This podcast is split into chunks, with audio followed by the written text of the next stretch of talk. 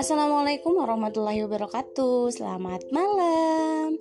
Bertemu lagi dengan aku Rizka di Spoken Rizkan Podcast yang berisi tentang segala hal yang bisa kita perbincangkan. Di sini kamu akan menemukan beberapa segmen tentang life, love, dan dream. Oke, hmm, bagi yang baru mendengarkan selamat bergabung. Dan bagi yang sudah beberapa kali join dengan aku. Terima kasih banyak dan jangan lupa untuk terus menunggu karya-karya dan obrolan-obrolan yang mungkin sedikit uh, bisa membuka hati dan pikiran kita ya begitulah. Oke, okay. um, saya harap puasa kita semua lancar bagi yang menunaikan dan semoga kita juga bisa berbagi walaupun sedikit kepada orang-orang di sekitar kita. Oke, okay, meskipun um, Ramadan ini memang ditunggu, tapi gak bisa dipungkiri bahwa yang namanya Ramadan di tahun ini adalah Ramadan yang tidak pernah kita lewati seumur hidup kita. Aku sih tentunya.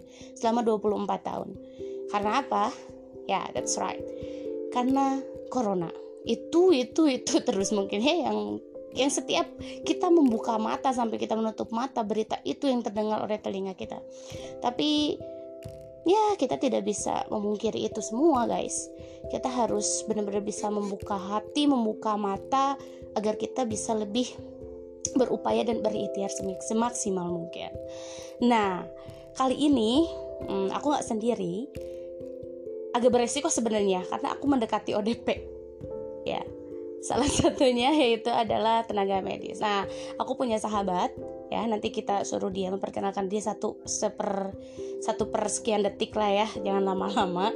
Nah jadi uh, kali ini kita akan membahas tentang bagaimana dia uh, berjuang fighting sebag, se, sebesar apa effort dia dalam menghadapi wabah ini atau pandemi ini. Oke kita minta dia untuk kenalan dulu. Silahkan Dina Hai guys, selamat malam. Perkenalkan nama saya Dina Siti Nurjana. Saya dihindari kita tuh ibaratnya itu bisa diartikan kecolongan uh mm-hmm. -huh. ada pasien yang ternyata dia itu PDP. Uh mm-hmm. -huh. Awalnya tuh cuma ibaratnya satu aja. Itu pun karena kalau nggak salah si pasiennya bilang dia kan anaknya itu habis dari luar negeri kan. Nah di sana tuh anaknya masih PDP tahu-taunya setelah dia dites positif. Nah hmm. dari situlah udah ternyata baru sadar kalau oh penyebarannya cepet ya gitu ya? Iya terus habis dari situ bertambah. Karena kecolongan itu bertambah Nah, kita kan sebagai rumah sakit gak bisa menghindari ya yang namanya pasien COVID pasti ada, pasti hmm. ada itu mau di rumah sakit mana pun pasti ada.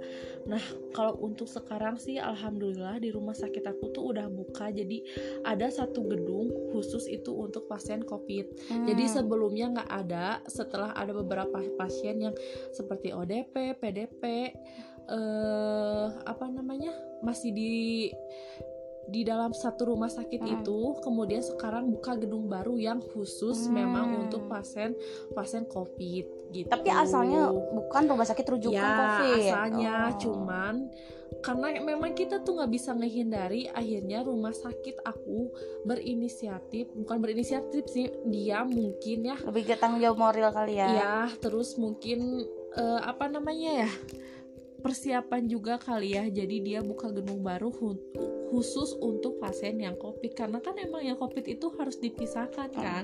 Emang sih itu juga dipisahkan maksudnya ruangannya udah dipisahin antara yang emang khusus pasien covid sama yang enggak. Cuman kan kalau misalkan ruangan kayak gitu kan setahu aku kan di rumah sakit aku juga istilahnya agak kecil kan itu terlalu beresiko kan. ya, ya jadi dia dipisahin sekarang bikin gedung baru yang khusus untuk hmm. covid gitu.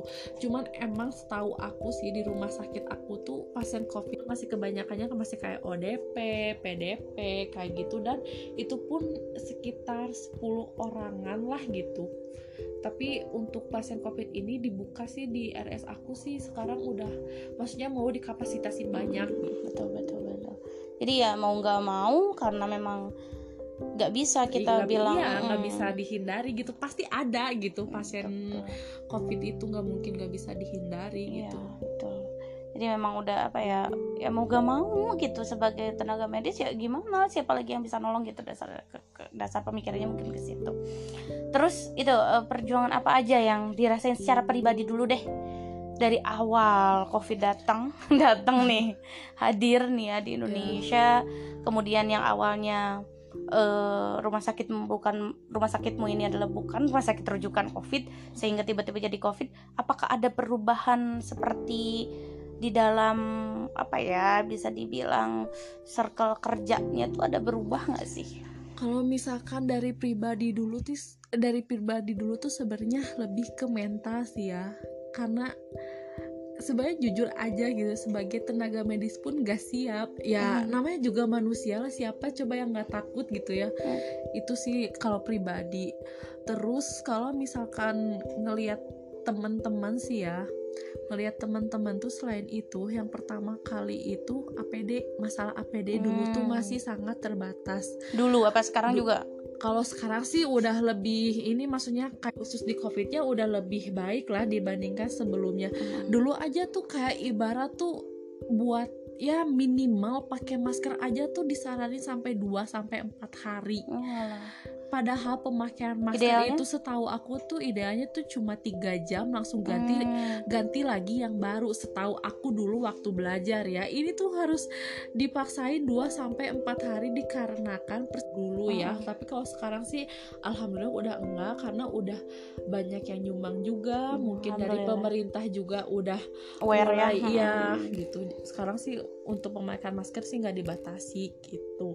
Kalau dulu tuh ya ampun bener-bener deh cuma buat pakai masker aja tuh sampai aduh harus mikir-mikir ntar gimana kalau maskernya habis. Karena uh, katanya kalau misalkan masker kita habis ya kita mau dari mana? Soalnya kan beda ya. Kalau setahu hmm. aku rumah sakit swasta sama rumah sakit hmm. RSUD itu beda. Kalau swasta itu kan lebih ke dia kayak beli mungkin APD-nya sendiri hmm, dari pengelolaan mandiri. ya kalau misalkan kalau kayak RSUD kan dia dari pemerintah hmm. biasanya kayak gitu.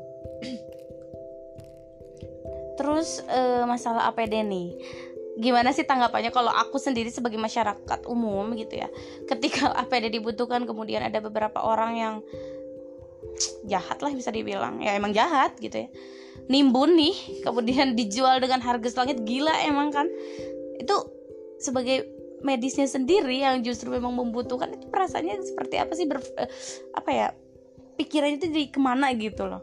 Dulu kan sebelum ada himbauan yang sekarang kan harus tiap orang tuh wajib pakai masker kan. Hmm. dulu kan sebelum ada yang itu tuh ya ampun itu tuh sumpah itu namanya kesel banget gitu ya sampai hmm. nimbun nimbun masker. Maksudnya gini kita tuh but semen, kita yang butuh nggak ada gitu loh. Hmm. sementara mereka dengan sengaja nimbun masker cuma buat kepentingan sendiri. Pribadi iya kekayaan gitu, sendiri. Iya. Itu tuh sumpah itu tuh kesal banget apalagi ngelihat orang gitu loh yang bukan seharusnya dia pakai masker mm -mm. ini dia pakai masker. Karena sebenarnya gini kalau misalkan yang pakai masker itu harusnya itu orang yang sakit. Itu yang pertama. ya yang pertama. Ibarat kalau misalkan kamu batuk yang harusnya pakai masker itu yang batuk bukan kita yang sehat yang pakai masker karena bukan setahu, karena menghindari yang ya, batuk gitu ya? Karena setahu aku itu masker itu untuk yang sehat itu tuh nggak berguna sama sekali nggak berguna. Justru itu tuh harusnya dipakai sama orang yang sakit, sakit. buat memfilter dropletnya dia. Nah hmm. harusnya kayak gitu. Ya, ya, tapi ya, ya tahu sendirilah. Kalau misalkan ya ada orang yang maksudnya ngambil keuntungan dari situ dulu tuh harga masker tuh sampai gila itu iya, sampai ya, ratusan. ratusan ribu itu cuma hmm, satu parah. box dulu padahal waktu praktek tuh gue inget banget tuh dulu maksudnya ya gue beli masker sendiri buat praktek mm -hmm. gitu ya itu tuh cuma harganya tuh cuma dua puluh ribu atau tiga puluh ribu gue lupa itu sebox itu tuh banyak ya, sekarang ya ampun sampai mahal banget sekarang gila iya gitu kan ya. tapi kalau misalkan untuk sekarang sih APD-nya ya lebih alhamdulillah tuh lebih baik udah lebih siap apalagi khusus untuk yang di covid gitu udah ya lebih jauh lah dulu tuh inget banget teman gue tuh yang waktu itu kan ada suspek kan yang hmm. PDP nah dia tuh diisolasi kan hmm. diisolasi dan dulu APD tuh belum selengkap sekarang inget banget ya ampun itu tuh cuma pakai ibaratnya tuh kayak jas hujan hmm. topi yang buat di uh, oka hmm. ya di kamar operasi masker masker double uh, kacamata Google sama sepatunya itu Ya sepatu boots cuman kan harusnya sebelum sepatu boots itu Dirang- kan harusnya pakai apa sih kayak luaran lagi kan. Nah itu tuh cuma pakai plastik dari buat itu tuh buat sampah infeksius ya Allah Ya ya ampun Allah. itu inget banget. Terus tapi untungnya itu si pasien yang waktu itu tuh negatif hasilnya Hmm. gitu. Cuma kan Ada harus kan- ya antisipasi. Iya, ya. iya. Namanya kan kita nggak tahu. Hmm, namanya virusnya juga goib ya kan gitu iya, kan. meskipun ya ibaratnya meskipun apa namanya sebenarnya sih virus itu kalau misalkan daya tahan tubuh kita lagi turun mungkin kita bisa terserang gitu. Tapi kan tetap aja namanya itu kan kita harus jaga-jaga kan. Mm-mm. Siapa tuh jadi carrier juga gitu iya, kan. jadi pembawa. Di dia nggak memekan belum tentu di orang lain. Iya, nah iya. Tapi kalau sekarang sih ya ampun itu udah jauh banget. Apalagi udah dapat bantuan juga kan sebagian besar ada yang bantuin kita juga gitu ya. Dari masalah kesehatan gizi kita, ada yang maksudnya ada yang ngirimin makanan Vitamin. buat kita, vitamin. Terus sekarang APD juga ada bantuannya ya. Ya pokoknya udah jauh lebih baik dibandingkan sebelumnya gitu ya. Alhamdulillah sekarang Emang jauh agak kacau-kacaunya tuh di tengah Maret Ya, itu sih ya. iya karena kan itu tuh kayaknya juga lagi Hektik Iya, ya. iya, iya. Pas itu tuh. Terus karena kan ya beberapa pasien kecolongan terus gitu. Itu maksudnya pasien kecolongan tuh like apa sih? Gimana sih? Ya kecolongan tuh jadi kayak dia tuh ditanya nih, misalkan Ah. dia ada riwayat berpergian gak keluar Oh. kota atau luar negeri, tapi pasien itu tuh tidak mengakui kalau misalkan dia itu sudah bepergian ke Hmm. kota yang dicurigai Oh iya. terjangkit COVID. Nah, itu yang dimaksud kecolongan. Jadi pasiennya itu Nggak tidak jujur. menga- ya, itu Ya ketika Allah. ditanya. Masanya kan gini, kalau misalkan dia nggak jujur, Mm-mm. otomatis kan dia juga membahayakan orang lain gitu karena nggak tahu kan. Nah, itu sebenarnya yang bikin kadang bikin sedih juga tuh itu ketika dia ditanya, maksudnya kita tuh baik gitu ya. Eh, apa namanya? Memfasilitasi. Iya. Tapi dia sendiri nggak jujur gitu loh.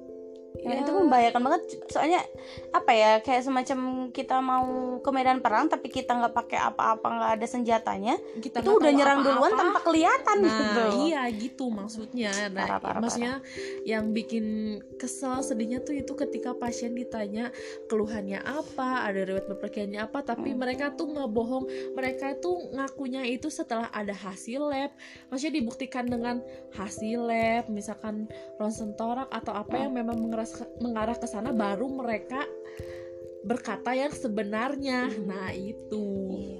maksudnya udah terlanjur jauh setengah Iya, jalan gitu ya iya. tahu tuh virus kalau iya positif ya Ya Allah. kalau misalkan syukur-syukur negatif, syukur-syukur kita lagi sehat gitu ya. Hmm. Tapi kan namanya kondisi orang kita nggak tahu. betul belum tentu pe- tenaga medis juga kan perlu pulang ke rumahnya masing-masing Nah, punya keluarga Iya, punya orang tua yang jauh lebih ya usianya rentan gitu bisa iya. dibilang.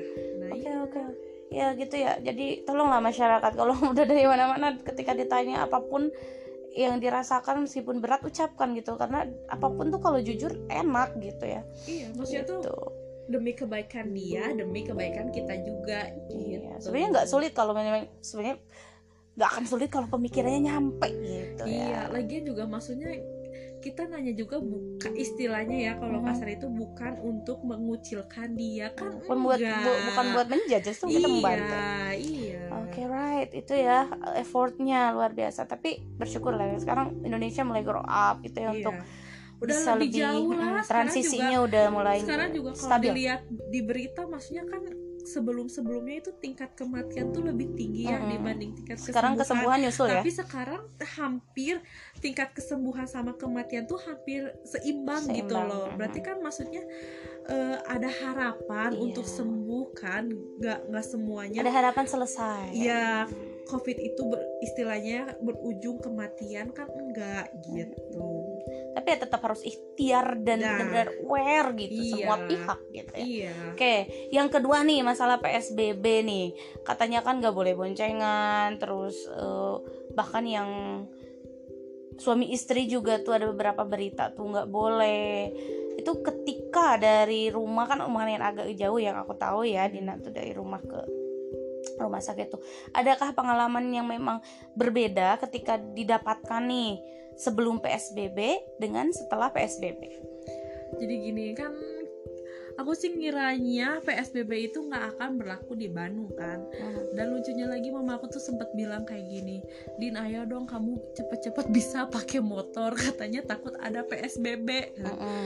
ya lama slow aja nggak mungkin ada kayaknya di Bandung. Dulu pikirnya kayak gitu. Eh tahu taunya ternyata kemarin-kemarin itu mulai tanggal 22 itu diberlakukannya PSBB dan itu tuh eh, PSBB-nya itu di daerah sekitaran Tol Kopo Mm. di sini kan belum ada kan di Mm-mm. sini cuman di daerah situ lumayan kota kan dia udah ya kota ya udah mulai masuk mau ke kota kan itu Mm-mm. jadi di situ kan nah lucunya waktu itu kan aku mau aku diantri sama bapakku kan kalau Mm-mm. kerja karena aku nggak bisa pakai motor Mm-mm. kalau berangkat soalnya kalau misalkan berangkat itu kan istilahnya itu jam-jam sibuk ya aku nggak mau Mm-mm. telat gitu kan belum nanti sampai nyampe rumah sakit harus ganti baju dulu persiapan Iya kayak gitu makanya aku selalu dianterin kecuali kalau misalkan pulangnya aku kayak selalu naik angkot gitu kan lebih santai lah ya. Iya lebih kalau pulang kan istilahnya nggak ada yang diburu-buru kan lebih santai gitu.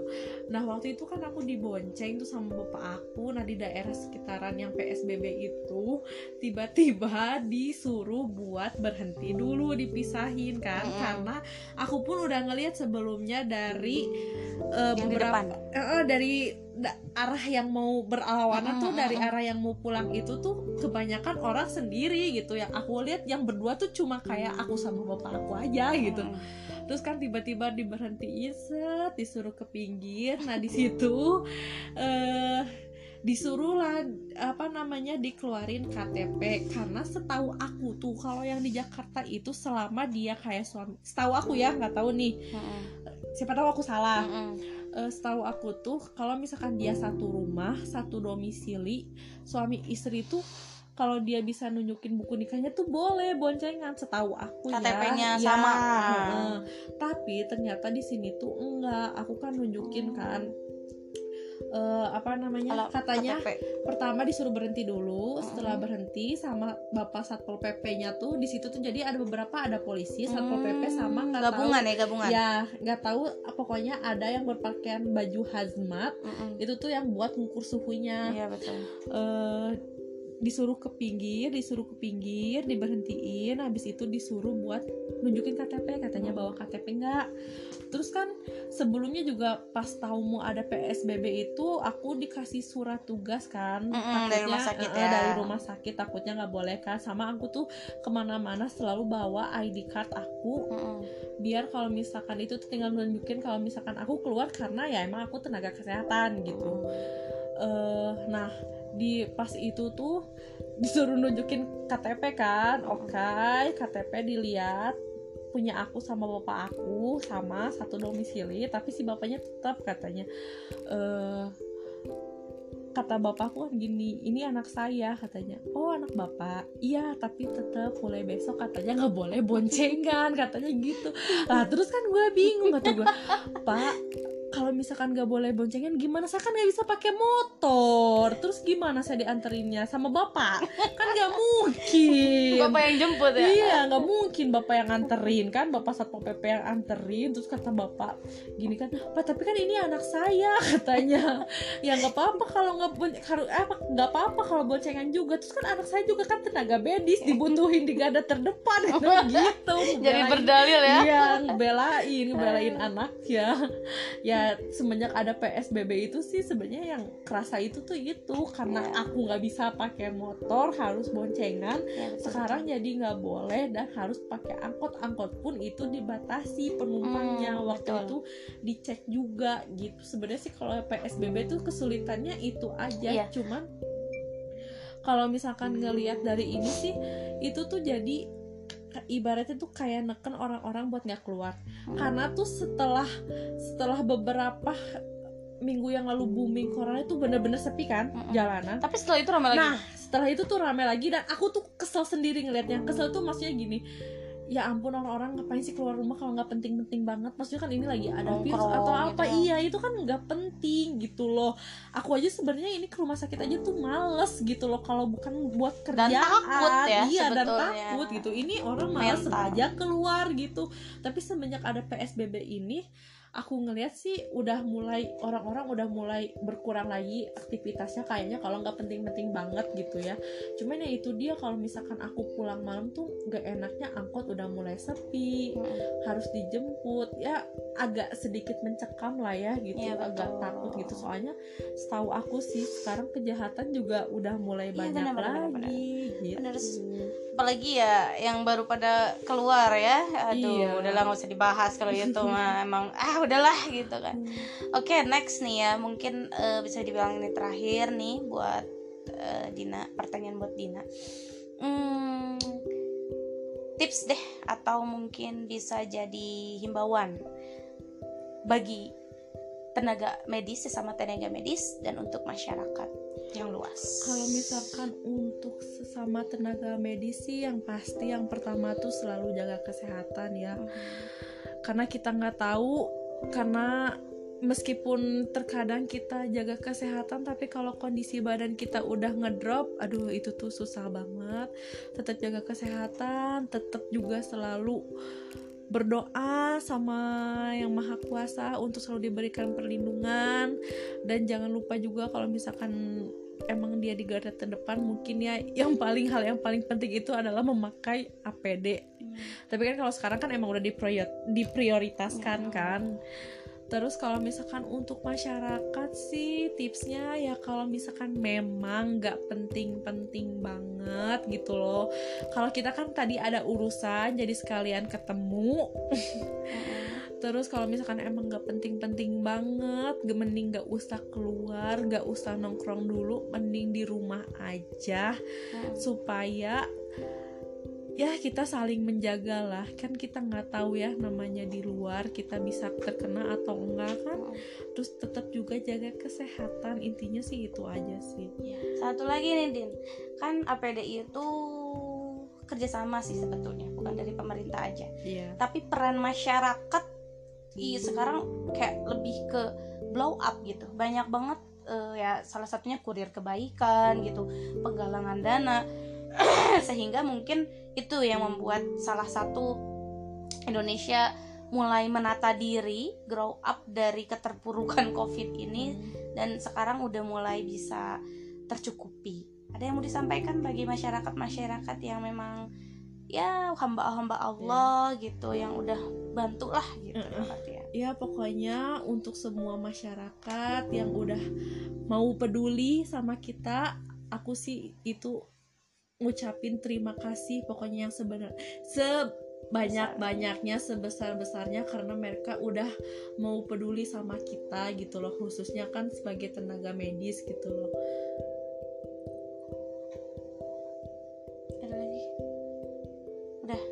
udah sih itu aja ya. Pokoknya intinya Udah sampai terima aja, speechless sampai ya. speechless ya. Maksudnya ada ya ada beberapa orang gitu loh sampai yang dia rela buat bantuin kita dari APD Mm-mm. meskipun i- itu maksudnya dalam jumlah kecil tapi mereka kan setidaknya sudah Niat, niat ingat sama kita. Nah iya gitu. Bahkan anak di mana sih? Kabupaten Bandung kalau nggak salah. kemarin aja aku Celengan. nerima loh nerima sumbangan dari eh, anak-anak SMA loh Wow, Meskipun- biasa. maksudnya gini meskipun jumlahnya nggak seberapa tapi yang paling dihargai itu ya kepedulian mereka terhadap kita kita Mm. gitu loh Tenaga medis yang ya. bikin yang bikin bangga tuh yang bikin seneng tuh terharu ya. iya ya yang bikin ampun. terharu tuh itu sebenarnya gitu loh Kadang kalau kayak gitu kayak merasa oh iya kerja kita tuh dihargai. Iya, nah iya kerja kita tuh baru dihargai setelah ada covid Sebelum sebelumnya seperti itu Ya, begitulah ya. begitulah. Oke oke, thank you Dina ya untuk malam ini. Terima kasih semoga lancar nih puasanya. Amin. Kemudian sehat-sehat dan Ya. sampaikan kepada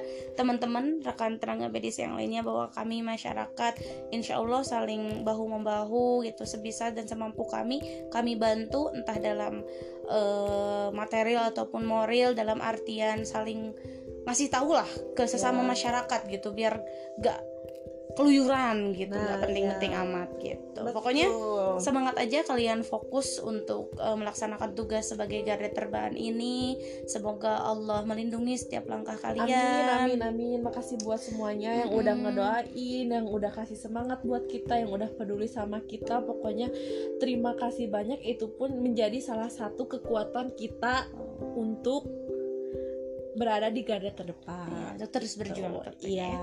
Oke guys, mungkin eh, itu aja karena udah di menit 25 nih. Aku nggak pernah lebih dari 30 menit sih biar nggak terlalu bosan. Khusus aku. Iya, iya, iya. Oke, oke. Thank you Dina sekali lagi. Sehat terus pokoknya ya. Jangan lupa cuci tangan. Kayaknya dia kayaknya dia udah udah jadi rutinitas sih. Cuci tangan berapa kali Din sehari? Nggak tahu sampai nggak kehitung kalau di rumah sakit sampai tangan gua kasar tahu nggak Kirain sampai kelihatan kenangan mantan. Hashtag di rumah aja. Thank you. Sampai jumpa di podcast selanjutnya. Wassalamualaikum warahmatullahi wabarakatuh.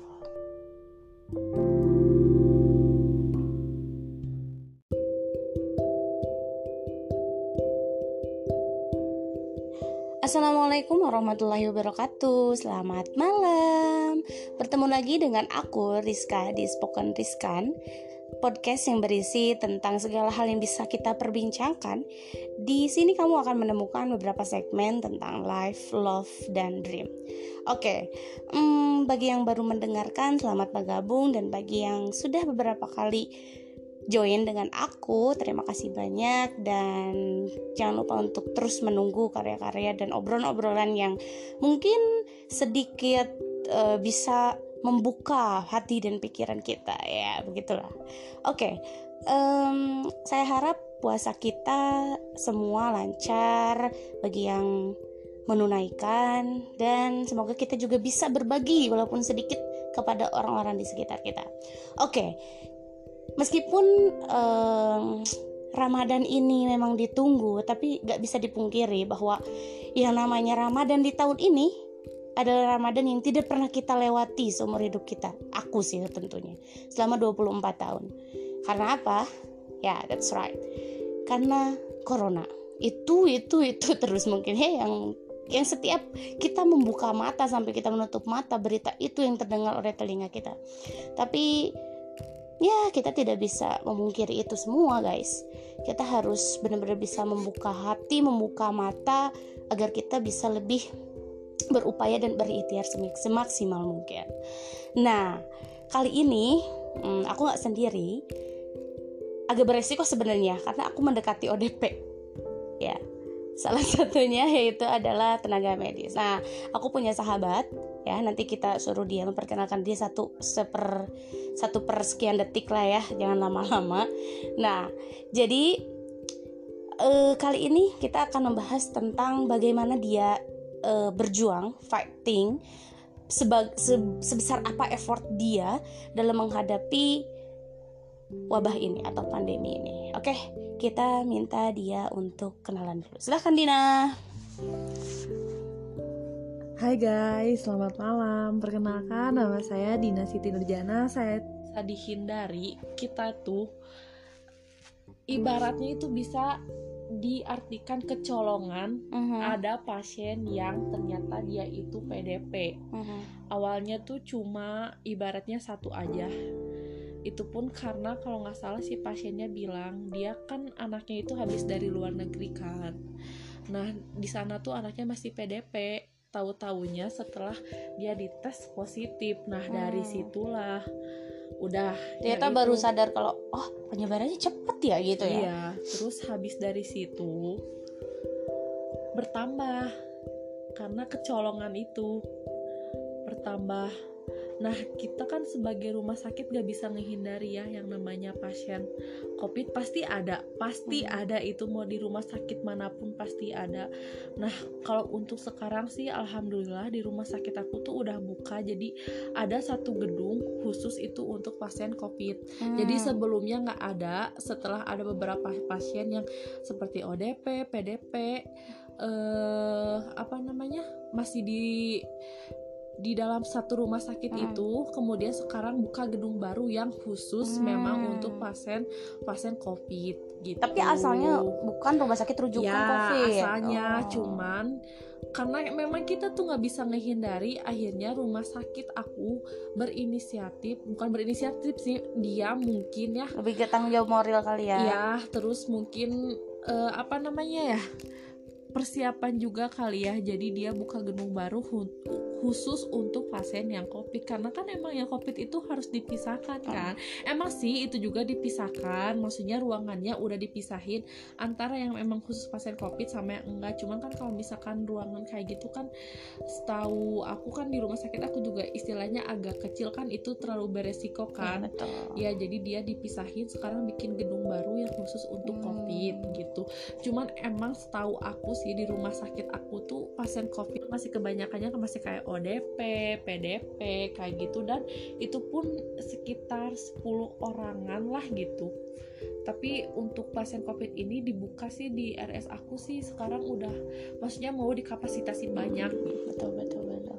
Jadi ya mau nggak mau karena memang nggak bisa kita Nggak- bilang iya nggak mm, bisa dihindari gitu. Pasti ada gitu pasien betul. covid itu nggak mungkin nggak bisa dihindari Iya, gitu. betul. Jadi memang udah apa ya, ya mau gak mau gitu sebagai tenaga medis ya gimana? Siapa lagi yang bisa nolong gitu? Dasar dasar pemikirannya mungkin ke situ. Terus itu eh, perjuangan apa aja yang dirasain secara pribadi dulu deh? Dari awal covid datang datang nih hadir nih ya di Indonesia. Kemudian yang awalnya eh, rumah sakit bukan rumah sakitmu ini adalah bukan rumah sakit rujukan covid sehingga tiba-tiba jadi covid. Apakah ada perubahan seperti di dalam apa ya bisa dibilang circle kerjanya tuh ada berubah nggak sih? Kalau misalkan dari pribadi dulu tuh dari pribadi dulu tuh sebenarnya lebih ke mental sih ya. Karena sebenarnya jujur aja gitu sebagai tenaga medis pun gak siap. Ya Hmm. namanya juga manusia lah siapa coba yang nggak takut gitu ya. Hmm. itu sih kalau pribadi. Terus kalau misalkan ngelihat teman-teman sih ya ngelihat teman-teman tuh selain itu yang pertama kali itu APD masalah APD dulu tuh Hmm. masih sangat terbatas. Dulu apa sekarang Du- juga? Kalau sekarang sih udah lebih ini maksudnya kayak khusus di covidnya udah lebih baik lah dibandingkan sebelumnya. Dulu aja tuh kayak ibarat tuh buat ya minimal pakai masker aja tuh disaranin sampai 2 sampai 4 hari. Oh.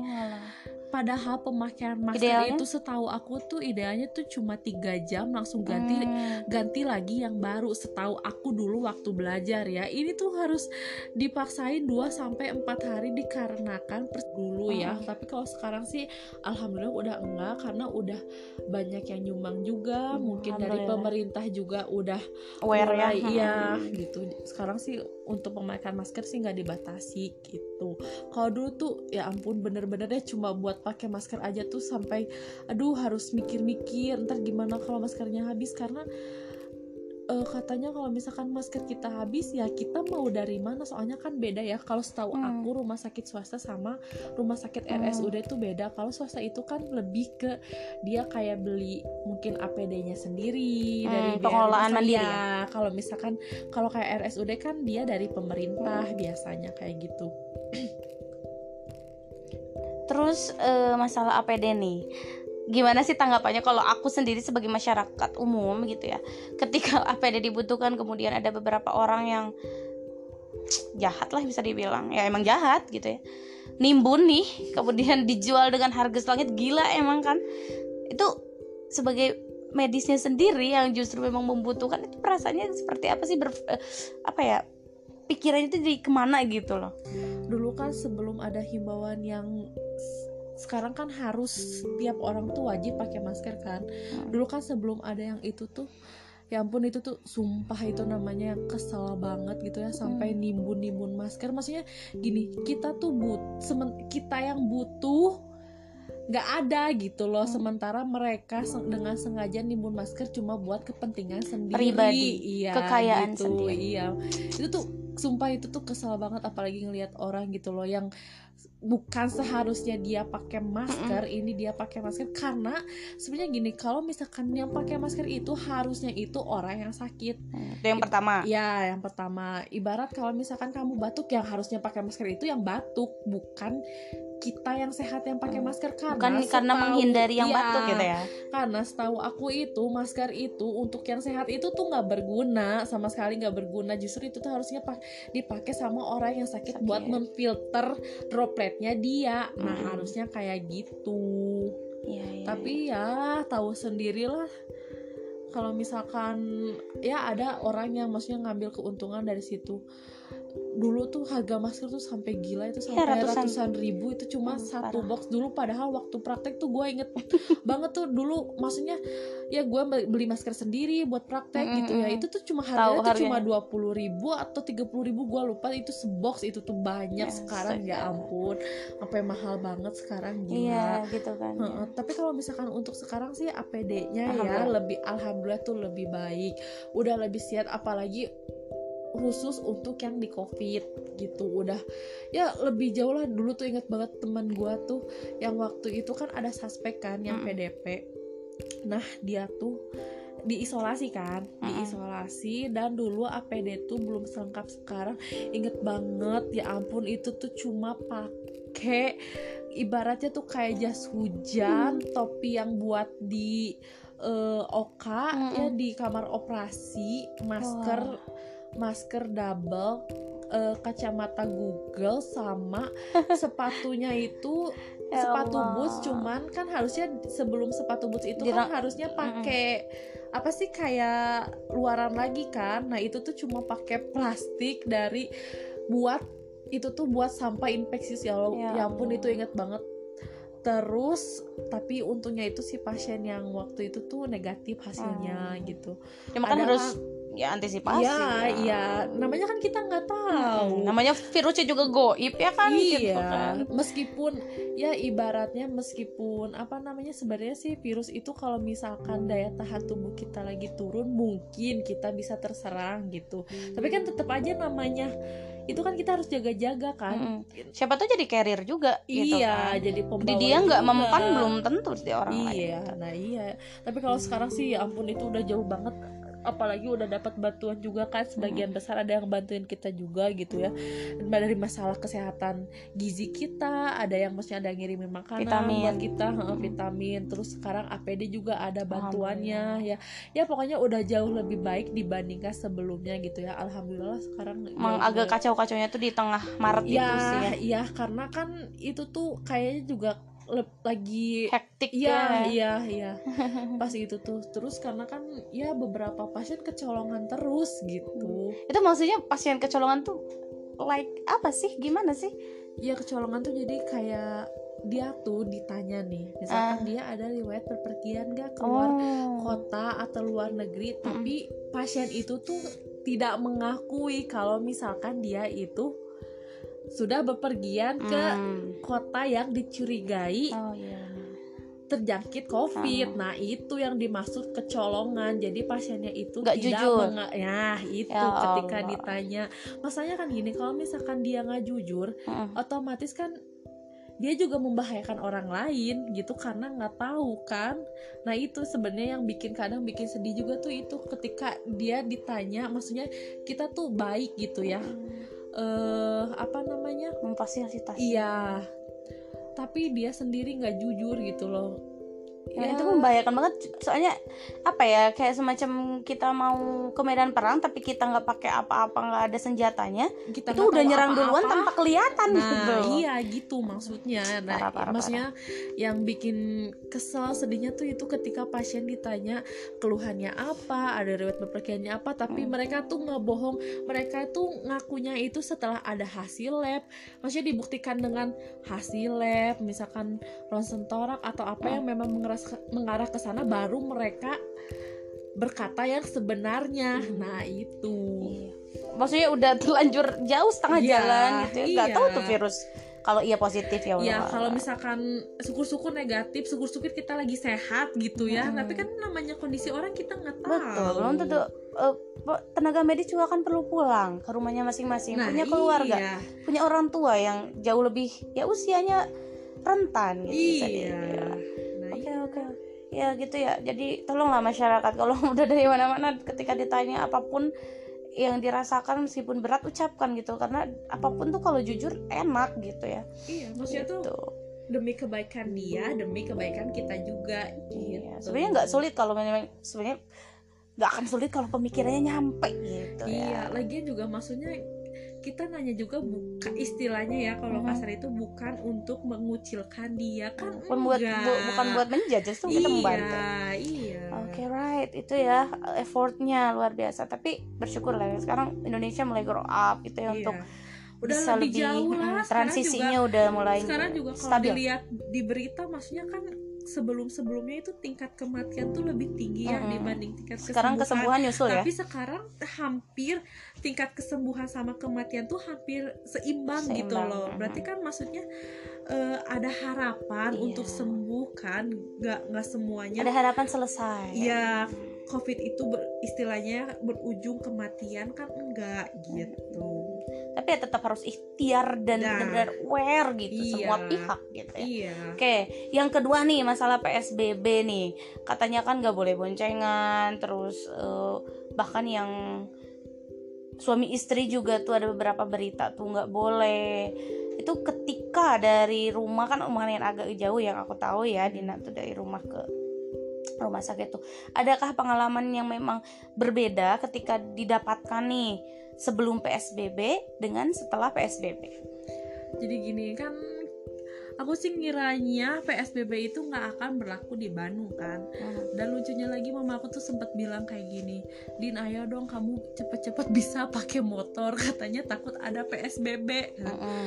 ya lama slow aja nggak mungkin ada kayaknya di Bandung. Dulu pikirnya kayak gitu. Eh tahu taunya ternyata kemarin-kemarin itu mulai tanggal 22 itu diberlakukannya PSBB dan itu tuh eh, PSBB-nya itu di daerah sekitaran Tol Kopo Mm. di sini kan belum ada kan di Mm-mm. sini cuman di daerah situ. Lumayan kota kan dia udah kota ya. ya udah mulai masuk mau ke kota kan itu Mm-mm. jadi di situ kan. Nah lucunya waktu itu kan aku mau aku diantri sama bapakku kan kalau Mm-mm. kerja karena aku nggak bisa pakai motor Mm-mm. kalau berangkat. Soalnya kalau misalkan berangkat itu kan istilahnya itu jam-jam sibuk ya aku nggak mau Mm-mm. telat gitu kan. Belum nanti sampai nyampe rumah sakit harus ganti baju dulu. Persiapan. Iya kayak gitu. Makanya aku selalu dianterin. Kecuali kalau misalkan pulangnya aku kayak selalu naik angkot gitu kan. Lebih santai lah Iya lebih kalau pulang kan istilahnya nggak ada yang diburu-buru Mm-mm. kan lebih santai gitu.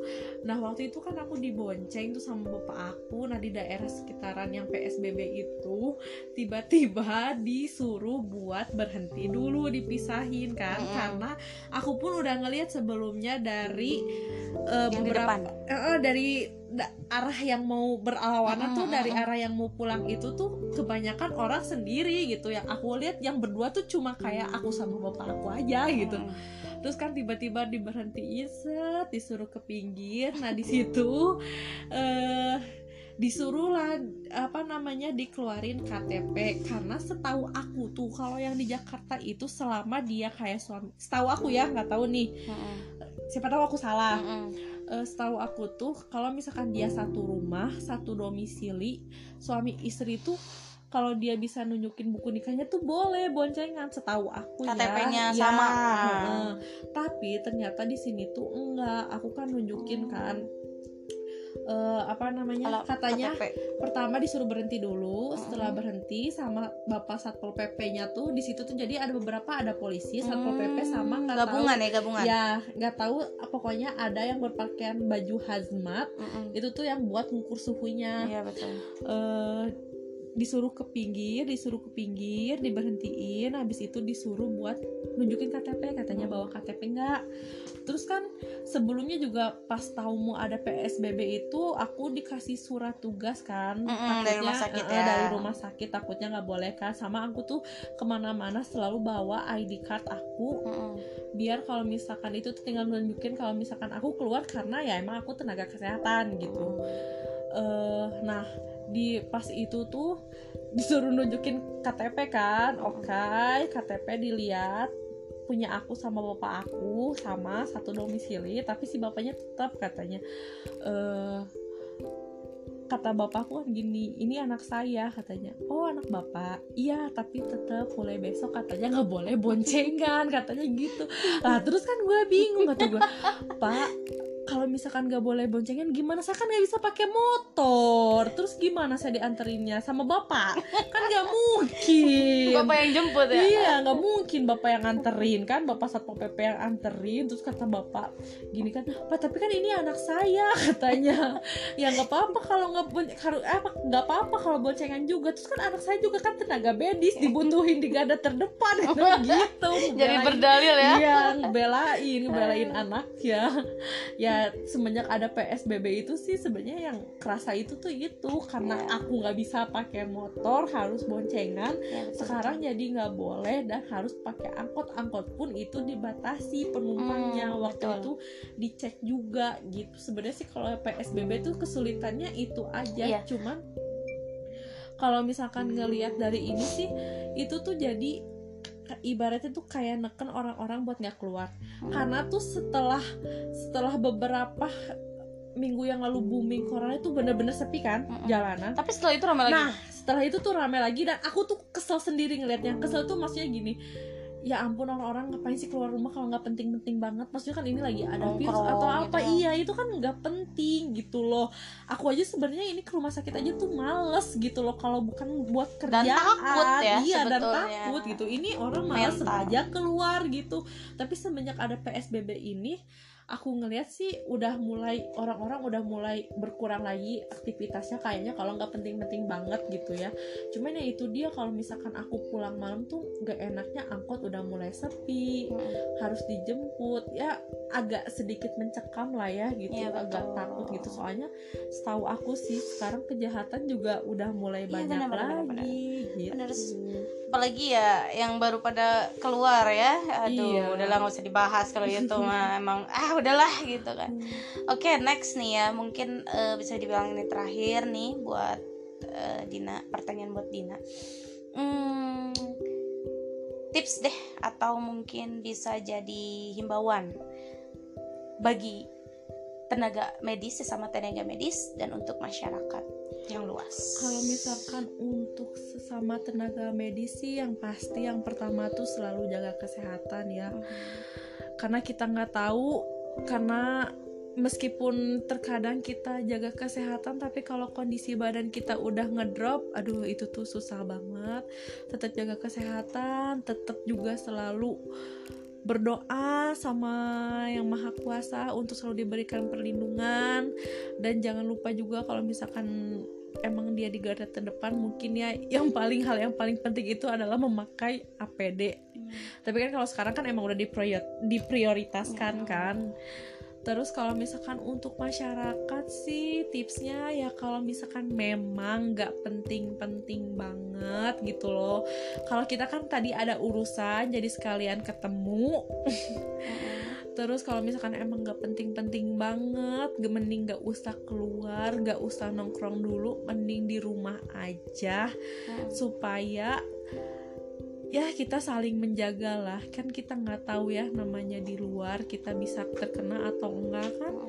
Terus tetap juga jaga kesehatan. Intinya sih itu aja sih. Iya. Satu lagi nih Din, kan APD itu kerjasama sih sebetulnya, bukan dari pemerintah aja. Iya. Tapi peran masyarakat i sekarang kayak lebih ke blow up gitu. Banyak banget eh, ya salah satunya kurir kebaikan gitu, penggalangan dana sehingga mungkin itu yang membuat salah satu Indonesia mulai menata diri, grow up dari keterpurukan Covid ini dan sekarang udah mulai bisa tercukupi. Ada yang mau disampaikan bagi masyarakat-masyarakat yang memang ya hamba-hamba Allah gitu yang udah bantulah gitu artian. Ya pokoknya untuk semua masyarakat yang udah mau peduli sama kita, aku sih itu ngucapin terima kasih pokoknya yang sebenar sebanyak-banyaknya sebesar-besarnya karena mereka udah mau peduli sama kita gitu loh khususnya kan sebagai tenaga medis gitu loh.